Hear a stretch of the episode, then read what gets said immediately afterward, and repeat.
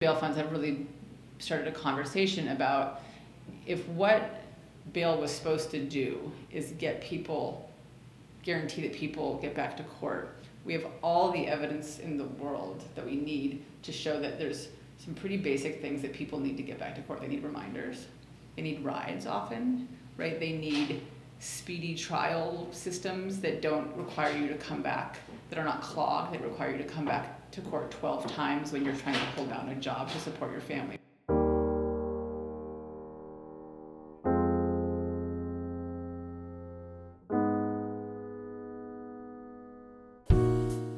Welcome to Voir Dire, conversations from the Criminal Justice Policy Program at Harvard Law School. I'm your host, Skylar Dom, and today I'm going to talk to Pilar Weiss, the project director of the National Bail Fund Network. We're going to talk about community bail funds and the role that they play in shaping conversations about criminal justice reform, specifically bail reform. For those of you who haven't heard of community bail funds, they are organizations that pool community resources so that when a judge sets bail, the bail fund steps in and simply pays the person's bail. The accused person can then fight their case from home instead of being incarcerated before trial. Bail funds are an amazingly elegant solution to the problem of money bail in this country, and Pilar Weiss is going to lay out a vision of community engagement in the system that I really appreciate. One quick note before we do that is that we recorded this interview at the offices of the Brooklyn Community Bail Fund, so you're going to hear some ambient noise. New Yorkers, as those of you who have had the pleasure of meeting one of us know, tend to wear heels and walk very loudly and with purpose, and you're going to hear that. But if you've ever seen folks at work in a courthouse, including bail funds, you'll know that a lot of good work gets done with people buzzing around. So here's our conversation. So I thought we would start off uh, with you just painting us a picture. We're in Brooklyn, uh, just past the courthouse. Someone is arrested in Brooklyn, and they're taken to an arraignment court. What happens next, and how does a bail fund get involved? So, um, you know, bail the process of bail being set and people, family, friends, uh, loved ones, and bail funds paying bail looks different in every jurisdiction, right? But so in Brooklyn, right down the street, at an arraignment hearing that would happen, the DA or the, the prosecutor will, in many cases, uh, ask for bail to be set as a condition. Um, so, you know, a very large percentage of people are released um, on their own rec- recognizance, and that's a great thing. And we think, right, everybody has the presumption of innocence. Nobody's been found guilty; they've just been charged, and so we we always want to see as many people released as possible. But there is a subset of people that the system asks for bail, and so at that point, bail can be paid in New York. Um, this is not true all across the country. There's some places where there's specific times that bail can be paid. You know, bail could be paid then before somebody gets put on the bus and taken to Rikers. They could get all the way to Rikers and then have bail set, and I mean bail paid, um, and be released. So there's the the intervention point is, you know, there once bail has been set. What? So how, how does yeah. it work? So yeah, so bail community bail funds pool funds for the most part, you know, across the country. It's a mixture of foundation money, individual donors, a lot of crowdfunding, and they have a pot of funds that they then use to pay bail for people. And um, they do it without judgment, right? They're not trying to like do a new risk assessment. They're paying for people to be free and to not then supervise them, right? It's to get people out. A bail fund is paying the 100% cash amount of the bail, the person is being released, and then, you know, in some cases, bail funds provide reminders or assistance in getting to court. When the case is closed, the money comes back minus fees and fines, which it's important to contextualize that it's not a perfect 100% no loss situation. And then they can pay bail for other people. But so, you know, it's really the not engaging with a bail bondsman, right, and keeping the profit driven piece out of it and making sure that people are you know their bail is paid for and they are not they are now free. They're free to fight their case they're free to live their life and they're free to return back to court is different than i think you know there's other pro- programs within the system and other solutions that people have tried to hold up that essentially expand the surveillance state and sort of don't trust that people are going to come back don't provide assistance to get people back but instead are you know hooking in um, electron, you know, ankle monitors or lots of check-ins and surveillance. And I think bail funds have an explicit analysis that people just need to be out and free, and they may need some assistance that's based on need, like whether it's transportation or reminders to get back to court. If you provide that, people nobody's trying to flee. People want to close their cases. People want their day in court.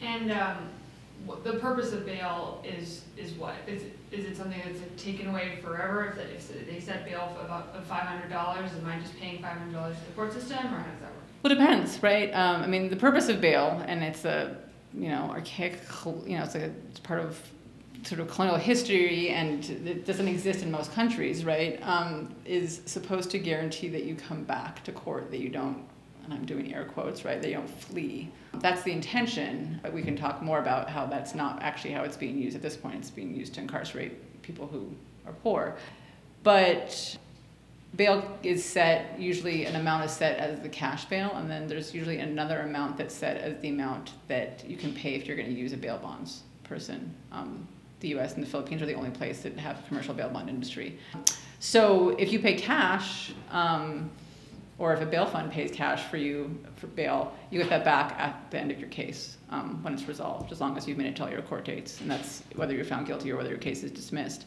if you use a commercial bail bond agent you are paying a for-profit company and you are not getting that money back. You might get your collateral back if they also ask for collateral, but it's important to distinguish that people who end up having to use a commercial bail bond agent out of necessity because that's the only way that they can afford to make the payment end up losing that money. Um, yesterday, actually, the New York City Comptroller put a really amazing report out documenting the hundreds of millions of dollars that are pulled out of the economy into the commercial bail bond industry just in New York City. So you talked about the ways that bail, what bail is intended to be, and what it's actually doing, which is uh, imprisoning poor people. Can you talk about how that is happening? I mean, I think around the country, right, the there's a, a slight range state to state, but around the country, you know, almost two thirds of people who are um, incarcerated in U.S. jails are um, there pretrial, and they're there because they can't afford to pay bail. So we've seen you know, there's a lot of documentation about this of really one of the huge drivers of our absolutely outrageously balloon criminal justice system and the huge number of people that are being incarcerated in this country is because of how bail has created a penalty on people who are poor. And if you think about it, you know, like we, I think there's a skew of around around wealth and economic access in this country. And so there's been a ton of studies that show that, you know, over half of American households don't have access to $500 cash, liquid, ready to go. And so you see how that's exacerbated, exacerbated the problem. And what happens, so someone's not able to, to post bail, that's, you know, they're, they're being incarcerated, so that in and of itself is a, is a big problem. But bail, that incarceration has consequences beyond just the sort of loss of liberty. What are those?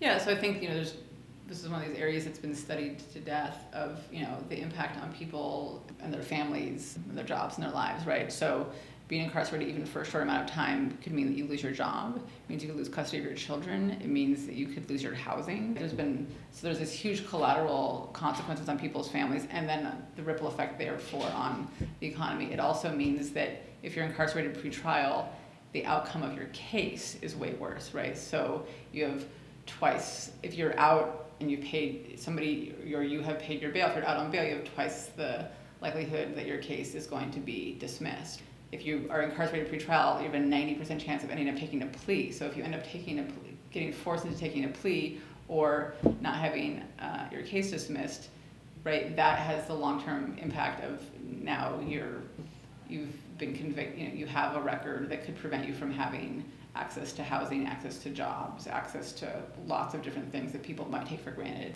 So there, I think it's important that you know sometimes there's a focus on like what is the cost per day to a city or a state of the cost to jail somebody and that is certainly a conversation to be had about like what are we spending our money as a society on and where those monies be be diverted but the the intense collateral consequences and costs to to human beings and their families is, is intense and it just really stacks up. I think there's sometimes maybe you know you've discussed this in other and other interviews, you know, there's a sort of a presumption that like cases get resolved. Like I think there's, a, there's we often forget how clogged the American legal system, you know, criminal legal system is, right? And so you have people who can't afford bail jailed for months, sometimes years, right? I mean, I'm sure a lot of people are familiar with the case of Kalief Browder. Right? He was jailed for three years because he could not afford bail based on a charge of stealing a backpack, right? And the case then got dismissed. So you you see, you know, these these cases really stretch out, and so the impact is not just a couple days. Always, it's often much longer. I think Kalief Browder Browder is like obviously an American tragedy, but also something of like an American like a of a, a hero. I don't know of many people that would have had the sort of like fortitude or sense of like I didn't do this, I didn't steal this backpack, and I'm going to undergo like two years of solitary confinement and just gross abuse at the hands of the state and other people when he could have just pled guilty and left, you know, and walked Mhm. out of Rikers that day. But I think it's for one Kalief Browder, there are literally thousands and thousands and thousands of people who like, it's not a rational decision, right? To to to not plead guilty, to hold out and get your day in court, because for many folks who are charged with misdemeanors, you could literally get time served and walked out that day. It's hard sometimes, I think, for people to understand how you could end up pleading guilty to something you didn't do. But Yeah. No, and I think we see that all the time with regard to bail too, right? Is if bail is going to keep you in, and your the option is be in jail until your case goes to trial or gets resolved, or lose custody of your children, lose your house, lose your job, and you are the sole provider for your children and your Right. family, that suddenly, to your point, like it's until you're in that situation, or if you know, and you've seen people go through that situation, it's easy to sort of act like why would people, you know, and, and to your point, like Lee really was, he had this amazing fortitude and and conviction of actually challenging the system that he was not going to take the plea. Right. You, you sort of passed over um, to get to the human cost the sort of also costs to the taxpayer, government, et cetera, which are also significant. So I wonder if you could just talk about sort of like the scale of money, and we can talk about New York or, or whatever, that's being spent on incarcerating people pre-trial, let's say like at Rikers. Mm-hmm. I mean, I think it's, you know, it varies from jurisdiction to jurisdiction, right? I mean, I think Chicago, Cook County, I think it's about $150 a day. New York, I think it's about $180 a day is what the calculation is. Think about the, there's been a drop because there's a lot of reform conversations going on. There's a lot of pressure in the system. But if you think about the scale at Rikers, of like 10,000 people per day are being caged at a cost to taxpayers of $180 a day, right? You can think of millions of other things that you could do with that money um, and reinvest in communities and, and, and think about some of the root causes of why people are, are ending up arrested and charged. especially when, a- as bail funds are showing, it's completely unnecessary to sort of quote unquote keep communities safe. Yeah. Um, so, that, but one of the things I think is so cool about bail funds. So let's talk about bail funds. um, so, uh, what is a bail fund? And you know, in the sort of average case that you were describing in Brooklyn, let's just use that as an example. Where would a bail fund intervene, um, as opposed to a bail bondsman or having to go to Rikers? Mm-hmm. So just to take a step back, I mean, community bail funds take on a lot of different formations. They, they, and they have a long history, right? So people have been coming together to pool resources and buy people's freedom, buy each other's freedom for a long time, right? You can go look back to, you know, during slavery, slaves, freed slaves pooled resources to free each other, right? And then through different social movements, we've seen activists and community members come together to pay bail for folks, right? So there's a long history in the civil rights movement, there's a long history in the LGBTQ movement. Um, there's a lot of church-based um, bail funds in the 70s and 80s and taking sort of a stance on mass incarceration. And so and you can look through a lot of interesting cases where, you know, people came together to pay Martin Luther King Jr.'s bail. People came together to pay Angela Davis's bail, right? Like there's these very there's these really interesting moments that people might we sort of see them as those are, those are some of the early bail funds, even if they were bailing out one person or if even if it was a group of people. But when you have community members coming together, pooling resources to pay for somebody that's not their brother or their father or their sister or their mother. That's really interesting. I've, I've never really seen bail funds contextualized like that or put in the in sort of the history of bail funds. I don't know. I read a like New York Times article recently about uh, you know what's been going on in New York, and it's basically like Robin Steinberg invented the bail fund, right? And that, not to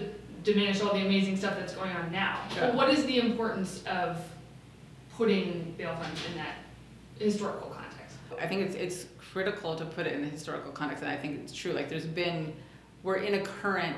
I'm going to come present and then go backwards again. Right now, in the last five years, there's been a big uptick of bail funds, right? So there's kind of like this modern wave of bail funds.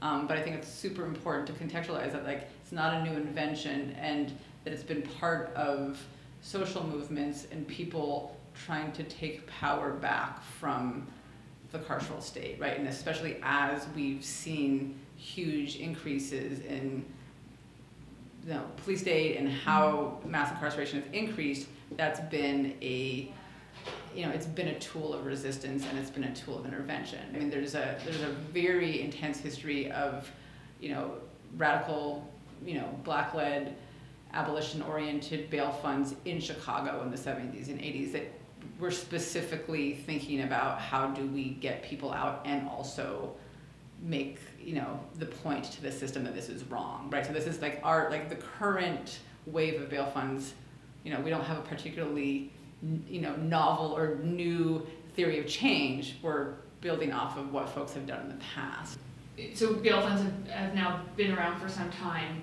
Cle- clearly, that model works, right? Like people are not fleeing; money is coming back.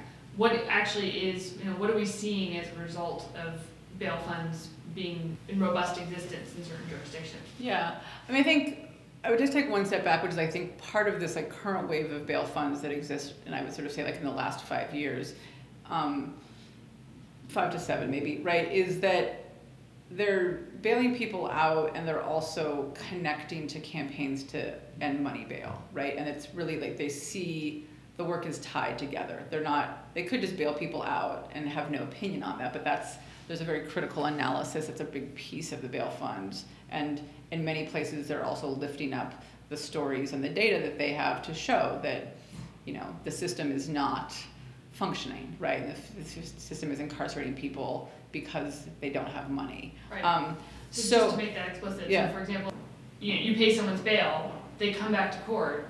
Clearly, the system that would have like, but for the existence of the bail fund, the system that existed is broken, Yeah. right?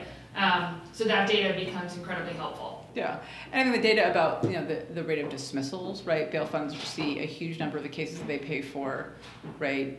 Usually two to four, ti- uh, two to four times as you know rate of case dismissal. So, but for the bail fund, the person may have been forced to take a plea because they needed to get out to their kids, Mhm. or they ended up you know, being the, the case went on and on for years, right? And so we see bail funds lifting up that. We also see bail funds lifting up sort of, you know, especially within the current context of um, reform, right? Like we have a lot of people, like we have the DAs in Brooklyn and Manhattan announcing that they're going to stop setting, asking for bail and for misdemeanors. We've got the DA outside of Boston, Massachusetts, declaring that they're going to stop um, asking for bail, and bail funds are lifting up and showing and doing accountability, right, about that's not true, because we just paid bail for X number of people Mm. on these charges that you specifically set, right? So this the system has all this discretion in it, where DAs and judges are asking for bail and setting bail on people, right? And bail funds tend to be able to be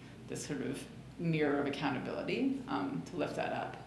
So you're working in collaboration with community or with organizers that are also trying to change the bail Mhm. system. Mm-hmm. What would you like to see replace the bail system? Are you in favor of risk assessment tools, or, or what do you think is the sort of next? Yeah, I mean, I, don't, I, go from here? I think there's a critical piece, which is like we don't need a replacement, right? And I think that oftentimes the conversation gets set up of like, you know, well, we can't just not have bail; we'd have to replace it. And what I think, you know, our position, and this is true of bail funds across the country, right, is that people should be released and supported to return back to court, and um, and that we, there should also be support for many of the support services that are driving some, you know, like, so if we have a lot of people who are getting arrested because they are homeless and they're getting arrested because they're sleeping in an abandoned building, like, we need to address that, right? Like, that is the issue, not a risk assessment tool. I mean, I think risk, we're, we're deeply opposed to risk assessment tools because there's been, most of the evidence that's coming out now is that they're actually, they're not good predictors of anything, right? They, they just, reiterate on you know racial biases and other problems. I think in addition, bail funds have really started a conversation about if what bail was supposed to do is get people guarantee that people get back to court. We have all the evidence in the world that we need to show that there's some pretty basic things that people need to get back to court. They need reminders. They need rides often, right? They need speedy trial systems that don't require you to come back, that are not clogged, that require you to come back to court 12 times when you're trying to hold down a job to support your family, right? So like we, bail funds can really show that, right? I think there's this, there, there tends to be a bit of an obsession around proving that people have come back to court, right? In the baseline, peop, bail funds pay for people, people come back to court. That's also true of people who don't have bail funds paying for them, right? I think both are showing the system of like, we don't have an appearance crisis, right? We don't have people fleeing to miss court. Sometimes have people not showing up for court because they're scared of ICE coming mm. in and grabbing them in the current environment. We have people not coming to court because of very real conflicts and challenges in their life around health and transportation and jobs, but we don't actually have an appearance crisis. Or I was in court yesterday and someone tapped me on the shoulder and was like, hey, what do I do? Like, this was in Boston, this uh-huh. was in Roxbury.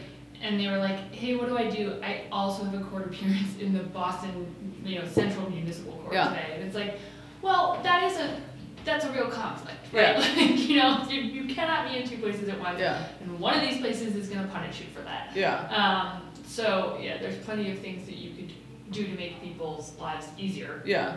So I, I guess this sort of non-judgmental mm-hmm. approach that bail funds are taking um, sort of pushes back or flies in the face of a lot of times reform stays fa- as far away from possible as from quote unquote like violent offenders. Mm-hmm.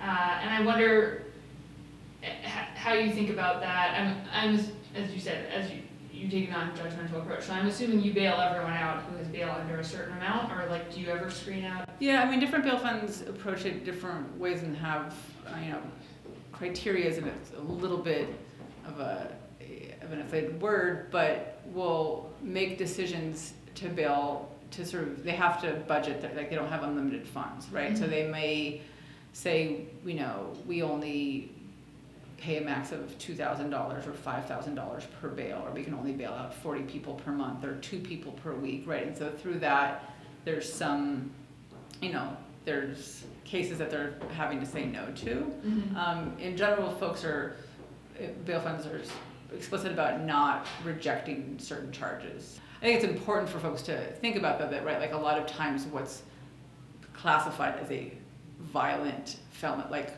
I think there's a assumption that when people say the word violent felony, right, as a charge, that that means somebody, you know, committing some heinous, you know, like eh, people think of like murder, death, and like lots of weapons, right? When actually a lot of times, you know, especially there's a there's a there's a trend of upcharging, right? And you can you, you will see a violent, you know, felony that's somebody stole a, a cell, you know, a cell phone because of the value of cell phones, right? And you'll see, you know, right? Kalief Browder's charge of stealing a backpack was a felony, right? Um, and so I think there is, you know, I think bail funds also try to really do some education about that of like, what are we talking, you know, like, we like yeah we, we don't want to get into classification by charge because charges are so wildly not representative of actually what, what, what, what people think about in their mind and also again it's a charge a person is presumptuously you know, Right. presumed innocent at this point. I don't remember the exact study, but I feel confident in saying that, you know, people of color are disproportionately sort of upcharged, right? And so charging decisions are reflections of other sort of biases and inequalities within the system, so. So, are there any juris? Oh, you know, I wanted to ask before I forget. Um, what actually is the sort of loss rate as you um, you, you were saying there's like fines and fees or whatever. Mhm. So let's say I donated hundred dollars to a bail fund. How much of those hundred dollars would be contributed to, uh, like, bailing a second person out? hmm I mean, it really depends jurisdiction by jurisdiction, right? I, keep, I know I probably in this interview will say that phrase like a hundred times, but it is wildly different um, in every place. Um, I think you know the fees and fines that um, like the fees that people bail funds have to pay differ, right? In New York, it's three percent. In Philadelphia, it's forty percent, right? There are jurisdictions where in Massachusetts you pay a forty dollar fee on any bail of any amount. So if the Massachusetts Bail Fund pays a hundred dollar bail, which they often do, they're paying 140, and 40 of it is, is 100% loss. Mhm. Um, so, you know, I always say it's, it's a range between, you know, usually three and fifty percent, right, is the fines, and then there are a lot of places where bail funds are having to make the choice, um, and they often they grapple with this and they make this choice of if they're paying bail to free somebody and that person will not be free unless an additional fine is paid because they owe they have another they have a fine they have back child support they have some other hold that they often sometimes pay that because they like the intention is to get the person free. So you want to actually go through all the way and you don't want to pay bail and then have somebody reincarcerated because they had a $75 ticket that they just could they, they couldn't afford the bill so they were not going to afford that ticket So you are part of this, or you're running this sort of um, effort uh, to uh, organize bail funds across the country. So if someone wanted to set up a bail fund and they came to you, um, what would be the the first couple questions you'd ask? What are the important considerations? Yeah. So there's a couple sort of mm, like I'd say there's really two macro questions that we that we ask folks to to spend time with, right? Um, when they want to when they're thinking about whether a bail fund is like the right intervention for them, um, and in that moment, one maybe it's actually three questions, right? One is what is their connection to work to end money bail, right? And like I, we think that in this era, like bailing people out in some sort of abstract, like separated space will certainly benefit the individuals they bail out, but that we're in this moment and that bail funds really, unless they have gazillions of dollars, are going to only be able to bail out a limited number of people. And so it's really important to have an analysis and be connected to the work. And so that leads to a lot of other questions about, well, who is leading the bail fund work, right? Is it part of a coalition of groups that are working on ending mass incarceration? Is it part of a nonprofit that's already established that's that's working on bail reform, right? Is it a new organization and who's going to lead it and guide it and how will it connect to the work? So we really ask people to sort of think about that and and have a have a vision and a plan, right? And be explicit about how that's going to work. And really, if if people come up with a theory of change about how the bail fund is related to other organizations and an ecosystem of groups that are working to end money bail, that's usually a really good first step, right? If they can't, or if it's going to be, if they can't articulate that, right, Mhm. that's usually like an area of, of work that we encourage people to do. The second piece um, is then um, we sort of work with people to think about well, what is the actual system in your jurisdiction and how would an in- intervention work? And that is like a, I sort of consider like sort of like the big bundle of feasibility questions, right? Because what's worked in Brooklyn and Bronx and across New York City does not is like can be night and day compared to like what is ha- what happens in Tallahassee, Florida, or what happens in Oakland, California, or what happens in Detroit, right? And so, really understanding how does the system work, where would a bail fund be able to intervene? Are there laws that prevent them of who can pay bail? Um, and then what's actually happening in the system, right? What's the average amount of bail, and you know how does it get set, and how would you intervene? And so that's doing that kind of a feasibility study and sort of working with people to understand that, right, leads people to be able to, you know, almost come up with their their their plan, right? Of like, is is the average bail actually ten thousand dollars. And so, what does that? Can you, you know, what does that mean? How much do you need, right? Can you, you know, are you going to be only able to bail people out at bail review hearings that happen many weeks after somebody's been incarcerated, right? Um, you know, how would you, you know, communicate with public defenders and families in a system, right? If especially if people are being incarcerated very far away from where they are arrested, right? In a lot of places where jails are out in suburbs or in rural areas. So that's those are kind of the two areas of questions that we spend a lot of time talking to people. And I think we, we think it's important to really interrogate both, right? Because one is really linked to like how is this bail fund going to have impact that's larger than its like dollar sort of you know day-to-day impact and then the bigger questions of like is this actually going to work, right? And we've seen there's plenty of places that we have had conversations where having a revolving bail fund doesn't actually work for financial reasons because the average bails are so high mm. or other logistical system pieces, right? So in California, you know, and so and that, that usually leads folks to think about things differently, right? In California, for instance, there's a lot of places in California where the average bail is fifty thousand dollars right? And so you would need a lot. That's very different than the average bail that Brooklyn Bail Fund is paying is nine hundred and ten dollars, mm. right? And so you need a lot more money to do that. And so some folks have decided to just do periodic bailouts that are really tactical that elevate the issue and free a few people, but they don't have mm. hundreds of thousands of dollars to revolve every month, right? And and other places, I know, have thought about it differently when once they sort of see what is the average amount the bail is, or what kinds of, you know, how does the system, how would they have to set up a system, whether it's staffing, volunteers, right? I mean, I think we were talking before we started about Massachusetts, right? Massachusetts has a, you know, a system in which you pay bail to a bail commissioner who only works in the evenings, and many of the jails are, you know, far away from the city, right? And mm-hmm. so that's different than that takes a very different level of coordination of staffing and volunteers to actually pay bail in that system than it does in Brooklyn, in which people can walk down and pay at the bail paying window, right? Yeah. Um, and so those are the kinds of things that we really have people work with and to understand that there is not a single model, right? People are doing this in very different ways. They have a lot of common goals about freeing people and ending money bail. And they learn across the National Bail Fund Network, there's a lot of collaboration and learning about something that somebody tried in Iowa. Will that work? You know, in Boston, in Connecticut, they tried something. Will that work in Seattle?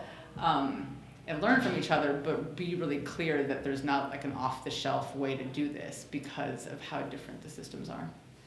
Um, how would this system look different if it were sent if it were centered to make your clients' lives easier? Yeah. That's a hard question because I have a very hard time. Um, I, I don't want to like create like a smooth system of incarcerating yeah. people.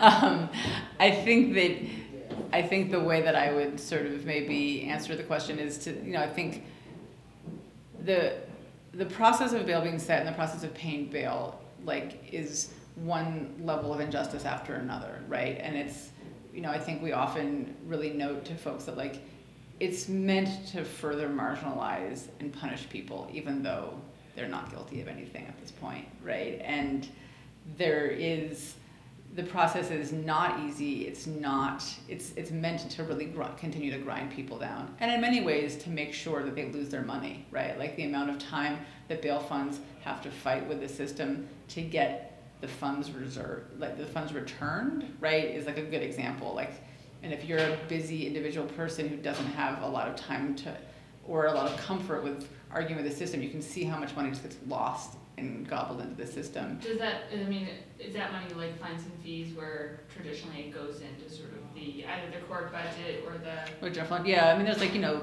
some jurisdictions, there'll be, in unclaimed property, there'll be a bunch of, you know, bail that is there. So, I mean, I think that to your question, like, I mean, this is something that folks in New York City and other places have. Again, I don't. I'm not advocating that we should like smooth out, you know, smooth the the way the system incarcerates people. I don't want people to be incarcerated, right? I want to see an end to end to money bail and an end to uh, end to mass incarceration, um, incarceration generally. But I think that you can look at how insane it is that we've built these systems. If you're going to rebuild the court system, there are plenty of ways that are like so basic. Like we can pay for anything online with a credit card, but you can't pay for bail, right? So you have to wait till somebody comes and pays in person, and you can only pay this certain specific. Like there's all of these like little pieces that are such basic functions of any other part of society, but we've specifically not modernized or fixed anything to make it hard to further persecute people.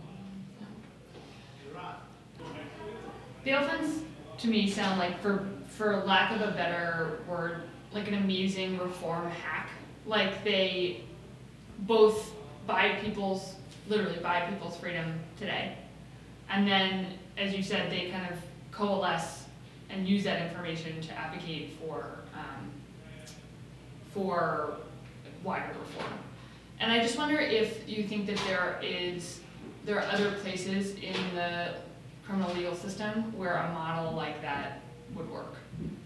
Um, where like a practical, tactical intervention could change, could be used to change attitudes and policies. Yeah, I mean, I'm sure. I mean, I think there's a lot of different ways. Um, I mean, I think some people refer to it as community justice. There's a lot of ways I think that having communities directly engage with the system provoke it to actually be confronted and to change and to and so I think there's a lot of folks doing court watching. There's a lot of people doing um, participatory defense um, and building these alternative community justice systems that are right. Like I mean, this is the thing about bail funds too, right? It's a bail fund, a community of you know even if it's a you know group of people who work for a nonprofit, but it's the community is is intervening in the system and being present in a system that says that it's speaking on behalf of the, the community. And so I think things that set up that changed, um, you know, change that balance of power and sort of move the dial a little bit, right? I, I, I think similarities are things that where the community is present and witness to what's happening and can actually say not in our name, right? So that looks different in, in, in different systems. I think we'll leave it at that. Cool. Thank you so much for Thank taking you. time. Thanks so much for listening. Please remember to rate and review on iTunes or wherever you got this podcast. If you have any thoughts or suggestions, we'd love to hear from you at voirdearpodcast at gmail.com. We're particularly interested in hearing from people who have been directly impacted by the criminal legal system. So reach out with whatever thoughts you might have. This was made possible with the help of the people at the Criminal Justice Policy Program, specifically Anna Wyke and Brooke Hopkins, who continue to be wonderful, and thanks to Poddington Bear for composing our theme music.